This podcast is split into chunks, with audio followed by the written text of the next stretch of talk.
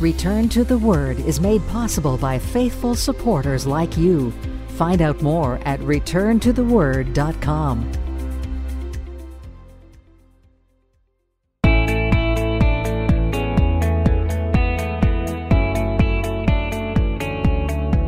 Welcome to another edition of Return to the Word Radio with Bible teacher Mark Fontecchio.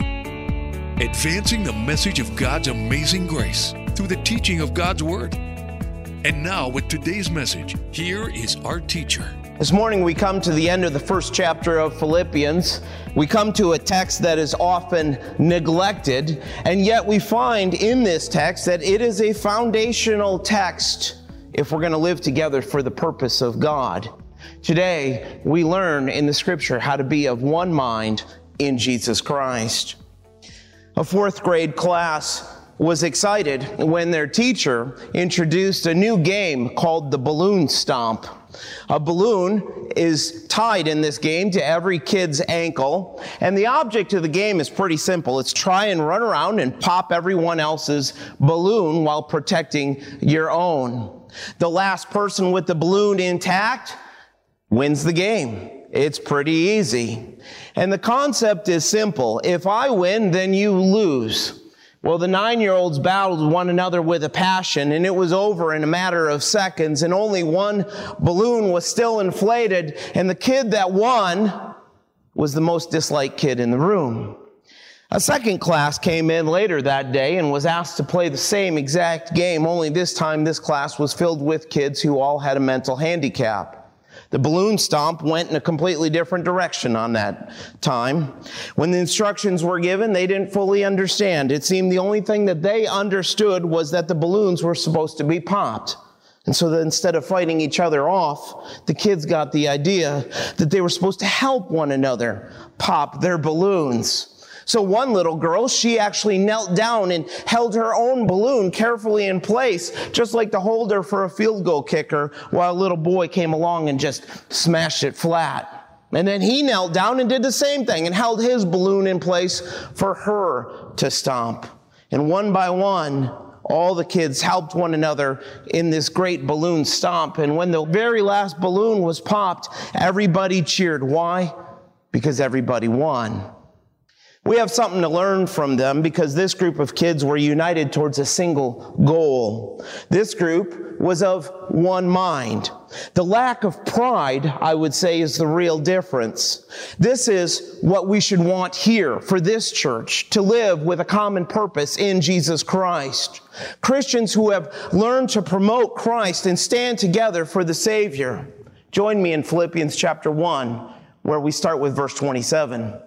Only let your conduct be worthy of the gospel of Christ, so that whether I come and see you or am absent, I may hear of your affairs, that you stand fast in one spirit with one mind, striving together for the faith of the gospel. Let your conduct be worthy of the gospel of Christ. Hard words to hear, isn't it? But it's the responsibility of every Christian. Some of you are using the old King James this morning, and it says, let your conversation. Now, this is one of those places where the meaning of the English word conversation has changed since the King James was translated. It's actually talking about how we live. And I think this one verse piles a heap of conviction on every one of us. If we put this into context, this is about living together within the body of Christ, how we treat one another, how we work together as the body of Christ to stand for Jesus Christ. Living to glorify Christ in all that we do, living together in community.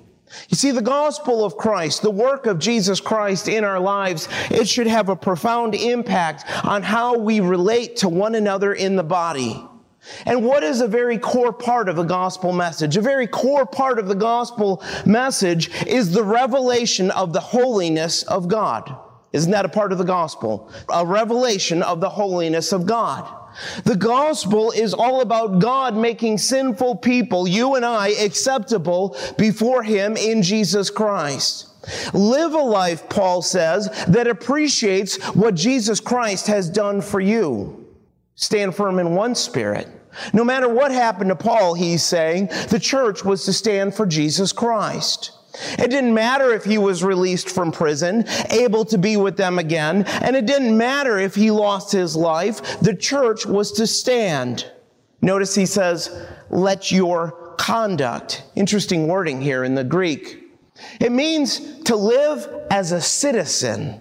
Not just, notice, citizens of the Roman Empire, or for us, not just citizens of the United States. What does Philippians 3:20 say? It says, for our citizenship is in where? Heaven, from which we also eagerly wait for the Savior, the Lord Jesus Christ. Paul says, stand together for Christ. Stand together in one spirit. Not a reference to the Spirit of God back here in verse 27, a reference to being united in how we live for Jesus Christ.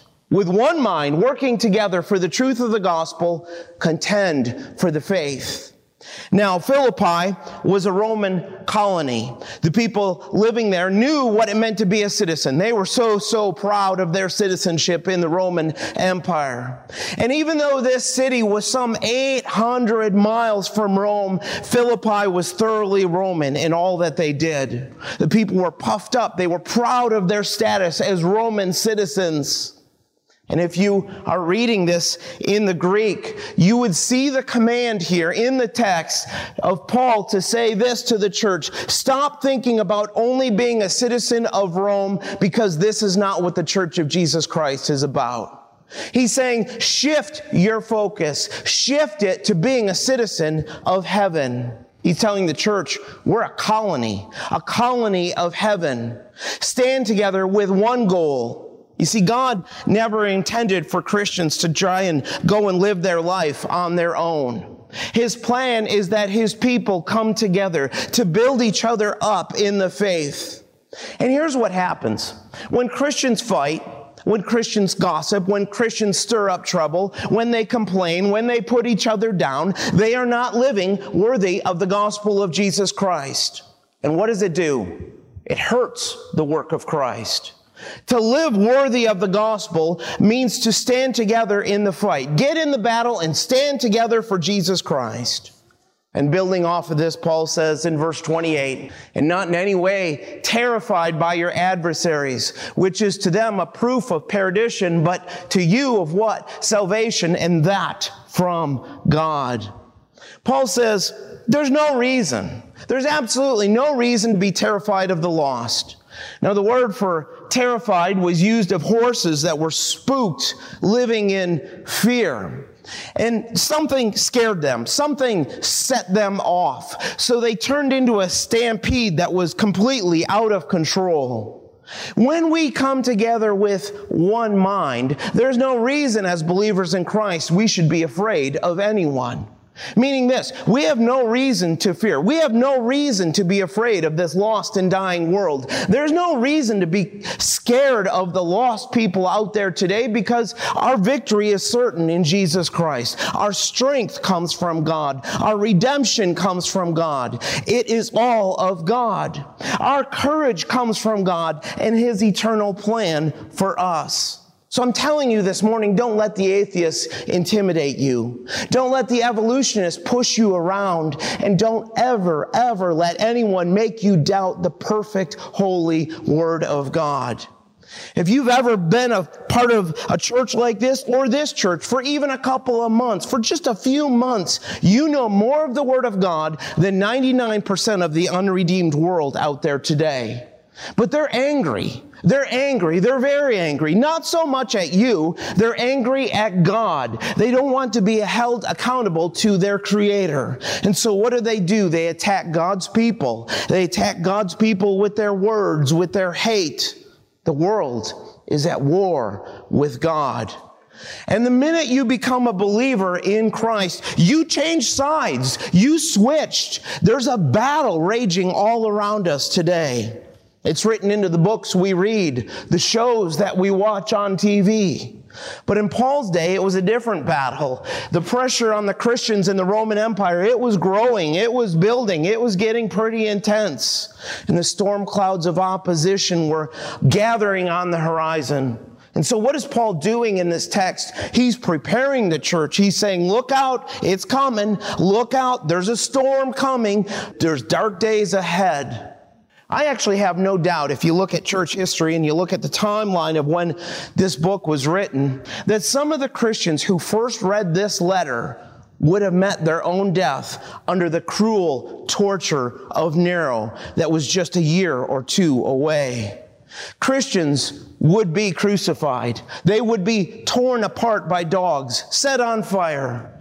But as they faced their own death, they could remember these words, these same words that we're looking at from Paul. They could remember his example, that they should stay faithful to the end. So many of the Christians died with hymns on their lips, dying with forgiveness in their heart and the light of heaven on their faces. You see, I think part of the reason this is here in the text is because when churches fight each other, when Christians start turning on each other in the church, when they fight in the church, it makes a very, very poor testimony for Jesus Christ. Let me say it like this. When we run around like little kids trying to stomp on each other's balloons, it shows the world that the church isn't much different than the lost. But when we learn in Jesus Christ to be of one mind, Paul says we become a living testimony that the work of God, the work of Jesus Christ in our lives is absolutely 100% true. And so we're called to live without fear, being of one mind in Christ. When Christ lives his life through us, we shouldn't be afraid.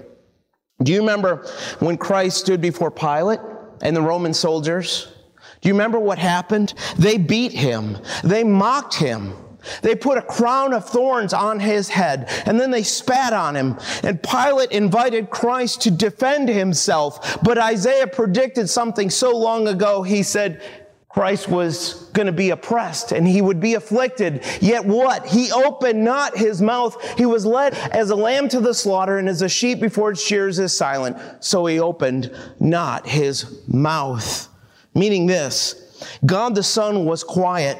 The Creator was calm. He was confident, at peace before his enemies. And Paul is now telling us that when Christ lives his life through a man, the boldness of Christ, his confidence and strength is there. It is Christ living in us and through us. And when we don't run off scared of those who hate Christ, it is another beautiful testimony to the world of the final victory that is coming one day through Christ. It goes back to verse 21 of Philippians 1, where Paul said this. He said, "For to me, to live is Christ, and to die is what? Gain." Watch what Paul says next, starting in verse 29. He says, "For to you it has been granted on behalf of Christ, not only to believe in him, but also to suffer for his sake, having the same conflict which you saw in me and now here is in me." We become one mind when we go through some hard times together, when we go through the pain together, struggle together for the cause of Jesus Christ. See, Paul is saying here in verse 29, every believer in Jesus Christ has received a gift from God. It is the privilege of suffering for Jesus Christ. It goes beyond just a life given to us in Christ. It is the gift of suffering that comes to us by the grace of God. You may not think of it this way when you suffer for Christ. You may not have this mindset right away, but it is a tool. I think we can all look back at our lives and see it. It is a tool that shapes us, molds us to make us more and more like Christ, more and more like God the Son. And so Paul tells them here in verse 30, he says, you're in the same battle that I've been in all along. He's saying, Christians at Philippi, you saw what happened to me when I first came there preaching Christ, and now you hear that I'm locked up again. And it's a good thing, because when we make a stand, when we take a stand for the Lord Jesus Christ, what does the Holy Spirit of God do in our lives? He comforts us. It gives us a reason to rejoice, knowing that God is using this for his glory. God will reward it in his time. Now, Paul is not talking about God the Father in heaven chastening us for our sin, even though that does happen, doesn't it, in the life of a believer. But this is suffering for him. This is a gift. I love church history, if you can't tell. John Huss is another one of these names. You guys should just write down some of these names that I mentioned. Go home, buy some books, read about these guys. It will inspire you. John Huss, this guy was amazing. Look at the dates. He was one of the earliest reformers in the 1400s, way before so many of the others. And John was at Charles University in Prague when he was thrown into prison for teaching the doctrines of the Reformation. And just 2 weeks before he was killed for his faith in Christ, he wrote these words from his own prison cell. Look at what he wrote. He said, "I am greatly consoled by that saying of Christ, 'Blessed are ye when men shall hate you.' It bids us rejoice in these tribulations. It is easy to read it aloud and expound it, but what? Difficult to live out." And then look at his prayer that comes next. He says, "O most holy Christ, give me a fearless heart, a right faith, a firm hope, a perfect love, that for thy sake I may lay down my life with patience and joy. Amen." And then when John was chained to the stake with wood and straw piled up to his neck, he was given one last chance to recant and save his own life. And here was his response. He says, "God is my witness that the things charged against me I never preached." But what did he say next? "In the same truth of the gospel which I have written, taught, and preached, I'm ready to die today." Or maybe you've heard of this man, Joseph Tson. Joseph was the pastor of the largest church in Romania when the communists were in power. He was singled out for persecution, and on one occasion, he was being threatened with death and torture.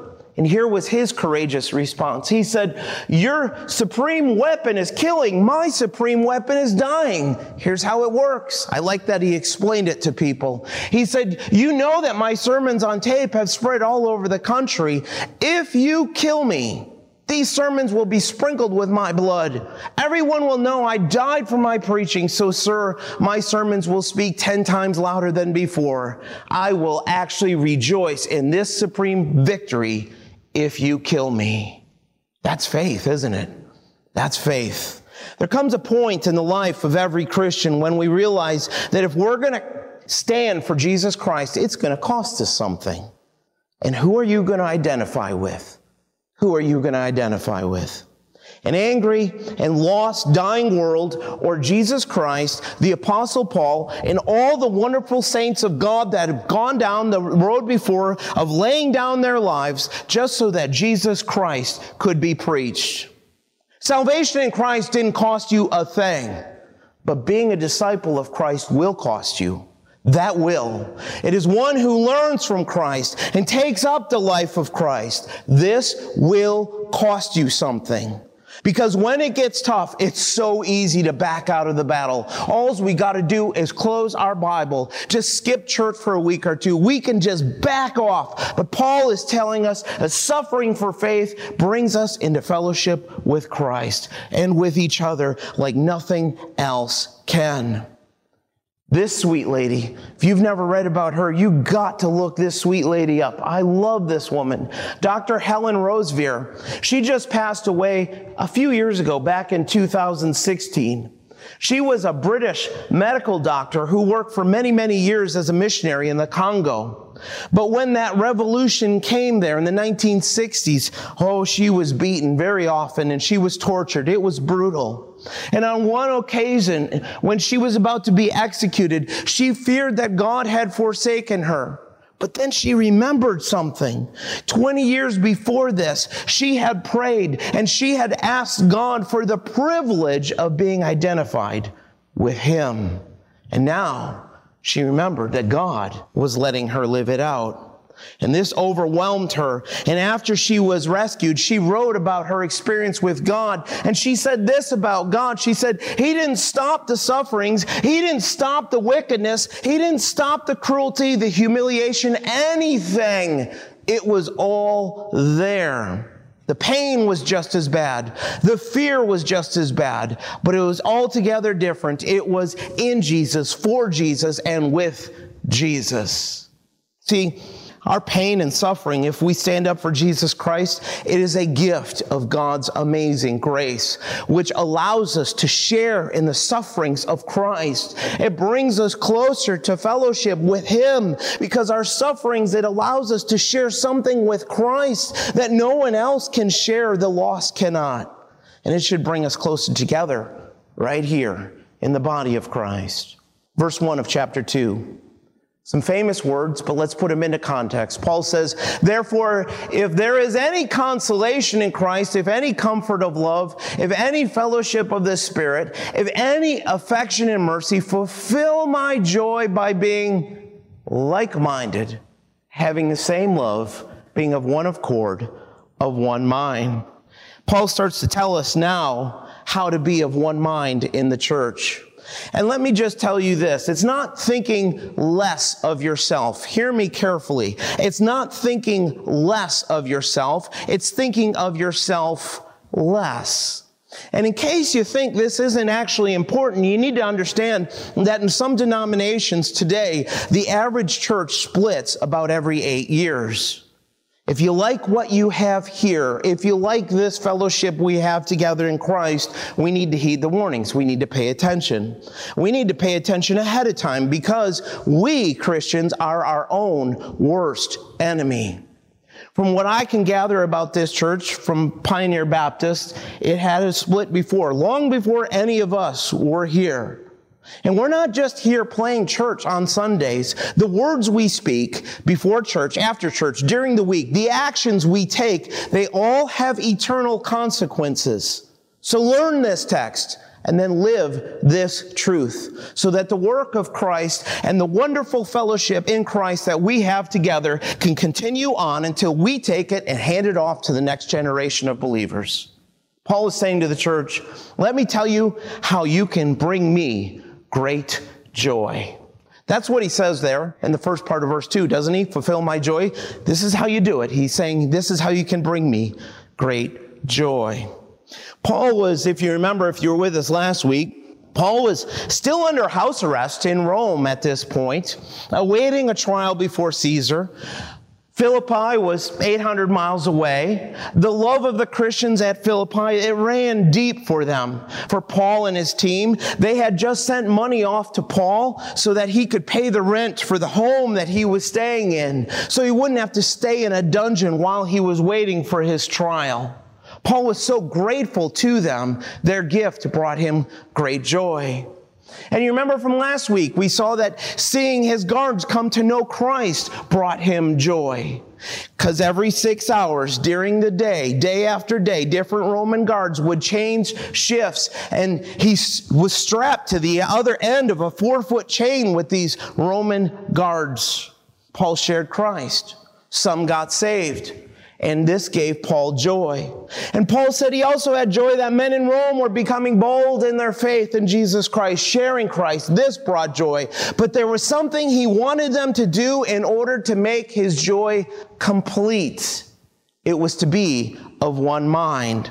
And this is what he says in verse 2. You'll make my joy complete if you are like-minded, living at peace in the church.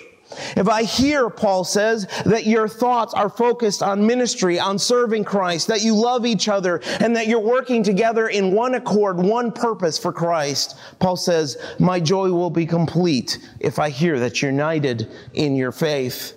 When Paul uses this phrase here, when he says like-minded, he doesn't mean we have to have the same opinions or that we have to agree on every single thing, but instead, what is he actually talking about?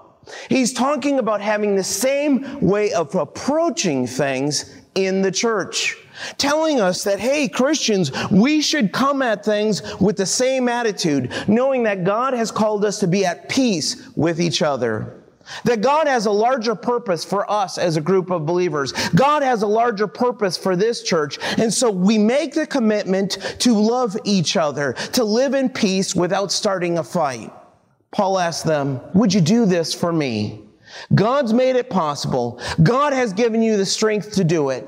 And when Paul writes if in this text, what is he saying? There's an understanding in the Greek. The implication is if you have any consolation or any encouragement from Christ, and I know that you do. See, he's not wondering if it's true. It would be like my saying, hey, Angie, if it's my car, I get to pick the way we're going to drive to church today. If it's my car. And by the way, it is. Same idea here. We could replace if with since in verse 1.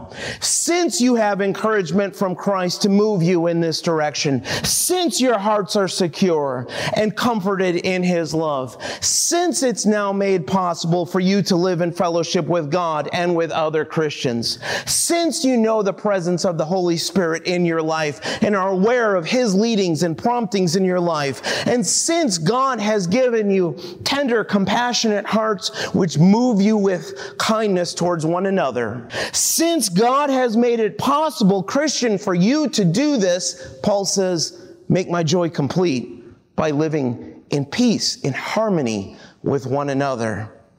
Being like-minded isn't about checking off a list of things. It is about having the same love, being in one spirit and one purpose. It means a togetherness of the soul. Oh, that is beautiful, isn't it? A togetherness of the soul. Listen to me very carefully. We do some things very, very well in this church. We really do. There's some things we do well in this church. And some things, well, let's just call it this. We're getting better at. We're getting better at. But the crowning glory of a church is when its members learn to live in love and peace with each other. That's the crowning glory of any church. Because without love in the body of Christ, you have nothing. The biggest enemy we face as a church is a lack of love. Because without love, we're going to fail. And this is what Christ told His disciples. He said, by this all will know that you're my disciples if what? You have love for one another. But what makes this happen? What makes this love come about? It says, be humble. There is harmony in the church when there's humility in the people. There's harmony in the church when we place the good of others ahead of our own. And that's what Paul's about to go on to say in our last two verses, in verses 3 and 4. He says, act with humility toward one another. Paul said, let nothing be done through selfish ambition or conceit, but in lowliness of mind, let each esteem others better than himself. Let each of you look out not only for his own interests, but who? Also for the interests of others. Harry Ironside, another one of my heroes of the faith. You guys should get some of his works. They're great stuff. The great Bible teacher from the 1900s, he used to talk about his own struggle with pride and humility. And at one point in time, he asked an older friend what he could do about his own pride and his own struggle with that. And his friend told him to make a sandwich board sign, one of those big, obnoxious sandwich board signs with the plan of salvation and a bunch of scripture verses on it, and wear it as he walked through the business and shopping district in Chicago for an entire day. And his friend told him, if you do that, that will take care of all your pride. You'll be good to go. Well, Ironside did it. He did. He decided he was going to take his friend up on the challenge, and he found it to be an absolutely humiliating experience. And when he went to take off the sign, he caught himself thinking, there's not another person in all of Chicago who would be willing to do what I just did. That's pride, right? That's the problem with pride. You see, humility is the difficult thing. It is a horrible thing to get a handle on. Just when you think you got it, boom, you've lost it. It's gone, just like that. But it is a quality that is a part of the mature believer in Christ. Humility is important if we're going to have a church family that honors God, if we're going to work together in this church.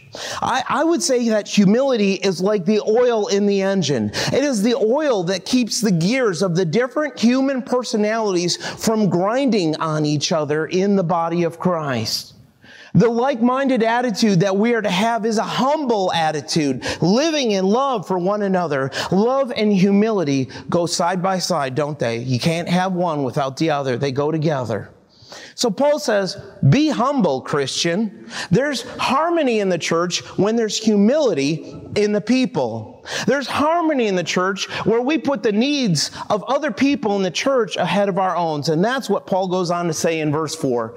Selfish ambition. It's the attitude that insists things are done my way. It's based on pride. Galatians 5, if you remember, it lists selfish ambition as a work of the flesh, and it is behind most of the church fights in our day.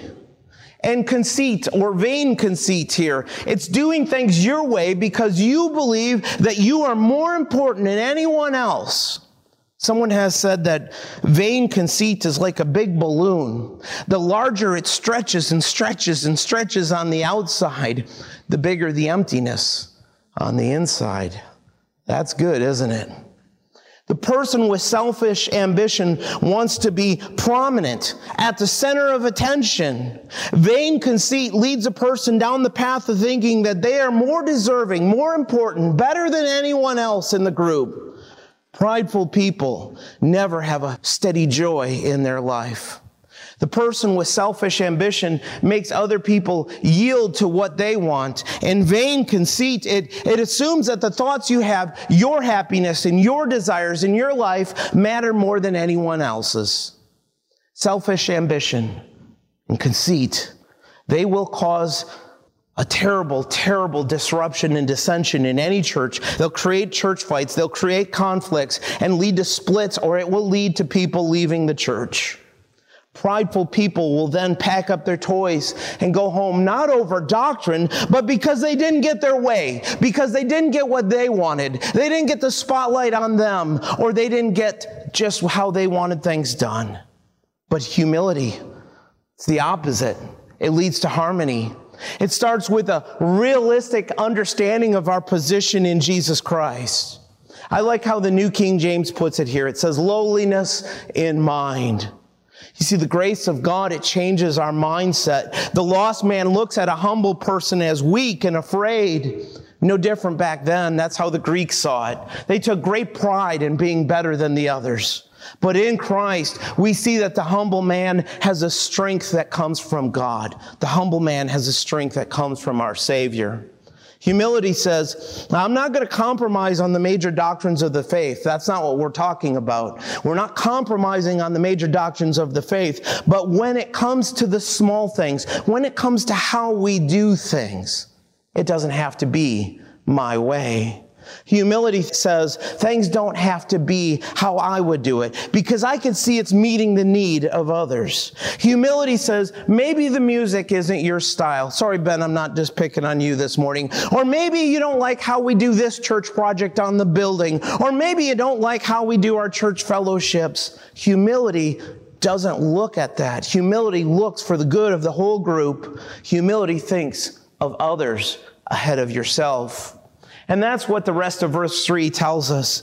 It says, in humility, in lowliness of mind, let each esteem others better than himself. It's not about ability. Don't confuse the two. Paul's not saying that. This is not teaching you to consider everyone else as more capable, as more able, as more functionally useful than you. This is saying consider others as more important than you, meaning consider their needs, their hurts, their pain, their growth in their faith. Put their needs ahead of your own.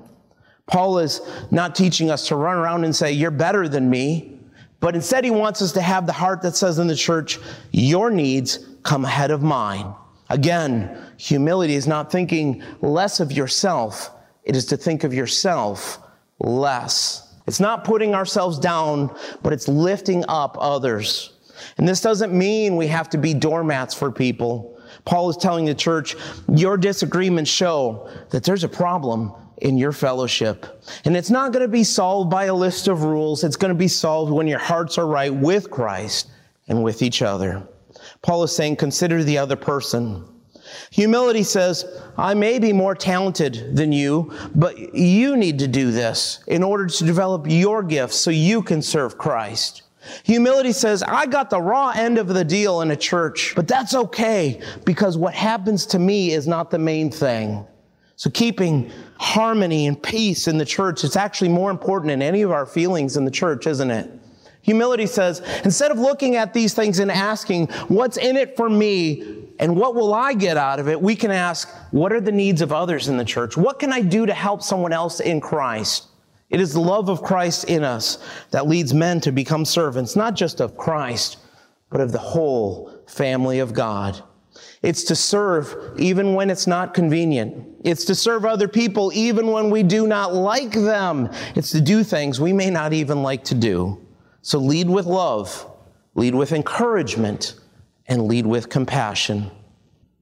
There's another man from history you should know, Chiune Sugihara. As a boy, Sugihara dreamed at one point in time, this guy is a hero. You guys should absolutely look him up, read his story. But he's an amazing guy. He dreamed of becoming Japan's ambassador to Russia. By the time the 1930s came around, he was an ambassador to Lithuania, just a step away from fulfilling his dream. One morning he woke up and there was a huge crowd gathered outside of his home, and he didn't know what was going on. He really didn't. And Sugihara, he learned that the people who had gathered outside were Jews who had fled there from Poland. And they were looking for his help. They were looking for Japanese visas that would permit them to escape the Gestapo. 3 times, Sugihara, he wired Tokyo for permission to give the visas. And 3 times, Tokyo said, no, not going to happen. Sugihara was a Christian, and he knew that if he didn't give out these visas, it would be the end of his career with the Japanese government. He would never reach his own dream of moving up in the Japanese government, but he had to choose. He had to make a decision between his dreams and the lives of these people. So Sugihara, he chose to disobey the government. And for the next 28 days, you know what this guy did? He wrote visas by hand. He barely ate. He barely slept. He just sat there writing these visas out one after another, after another, after another.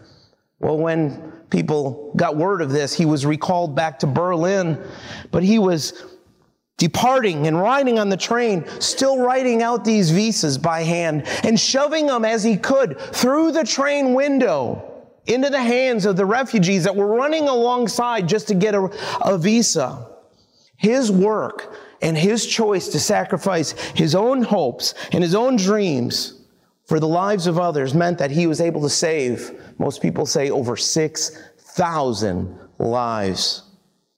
Once back in Japan, Sugihara spent his remaining days not fulfilling his own dreams, but he sold light bulbs for the rest of his life, never reaching his dreams because he chose to make a difference.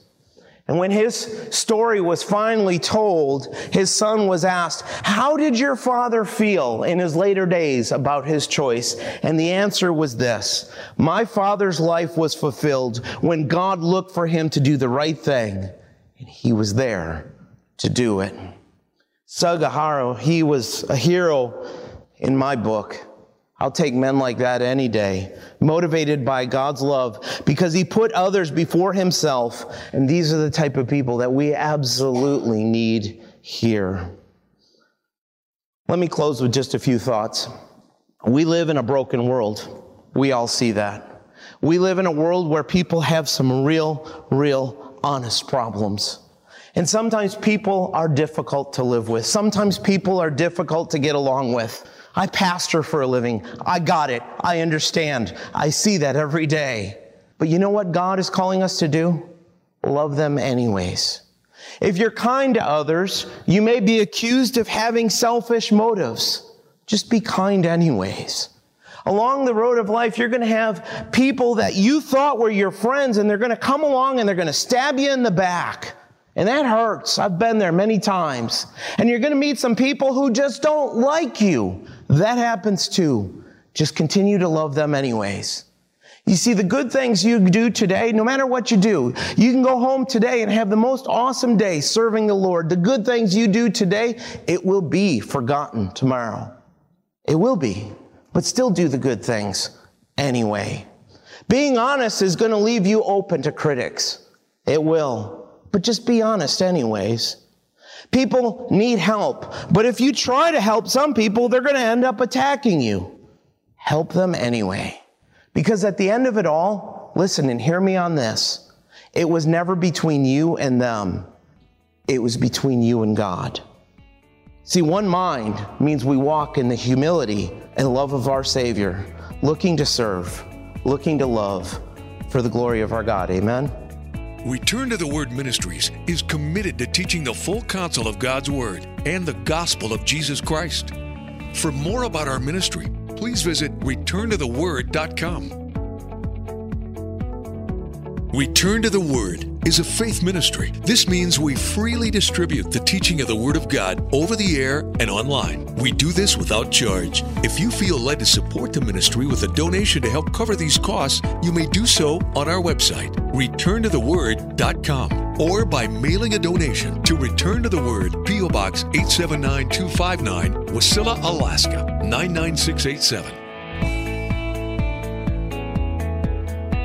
Thanks for listening, and we pray that the Word of God will be a lamp unto your feet and a light unto your path. Join us next time for another edition of Return to the Word.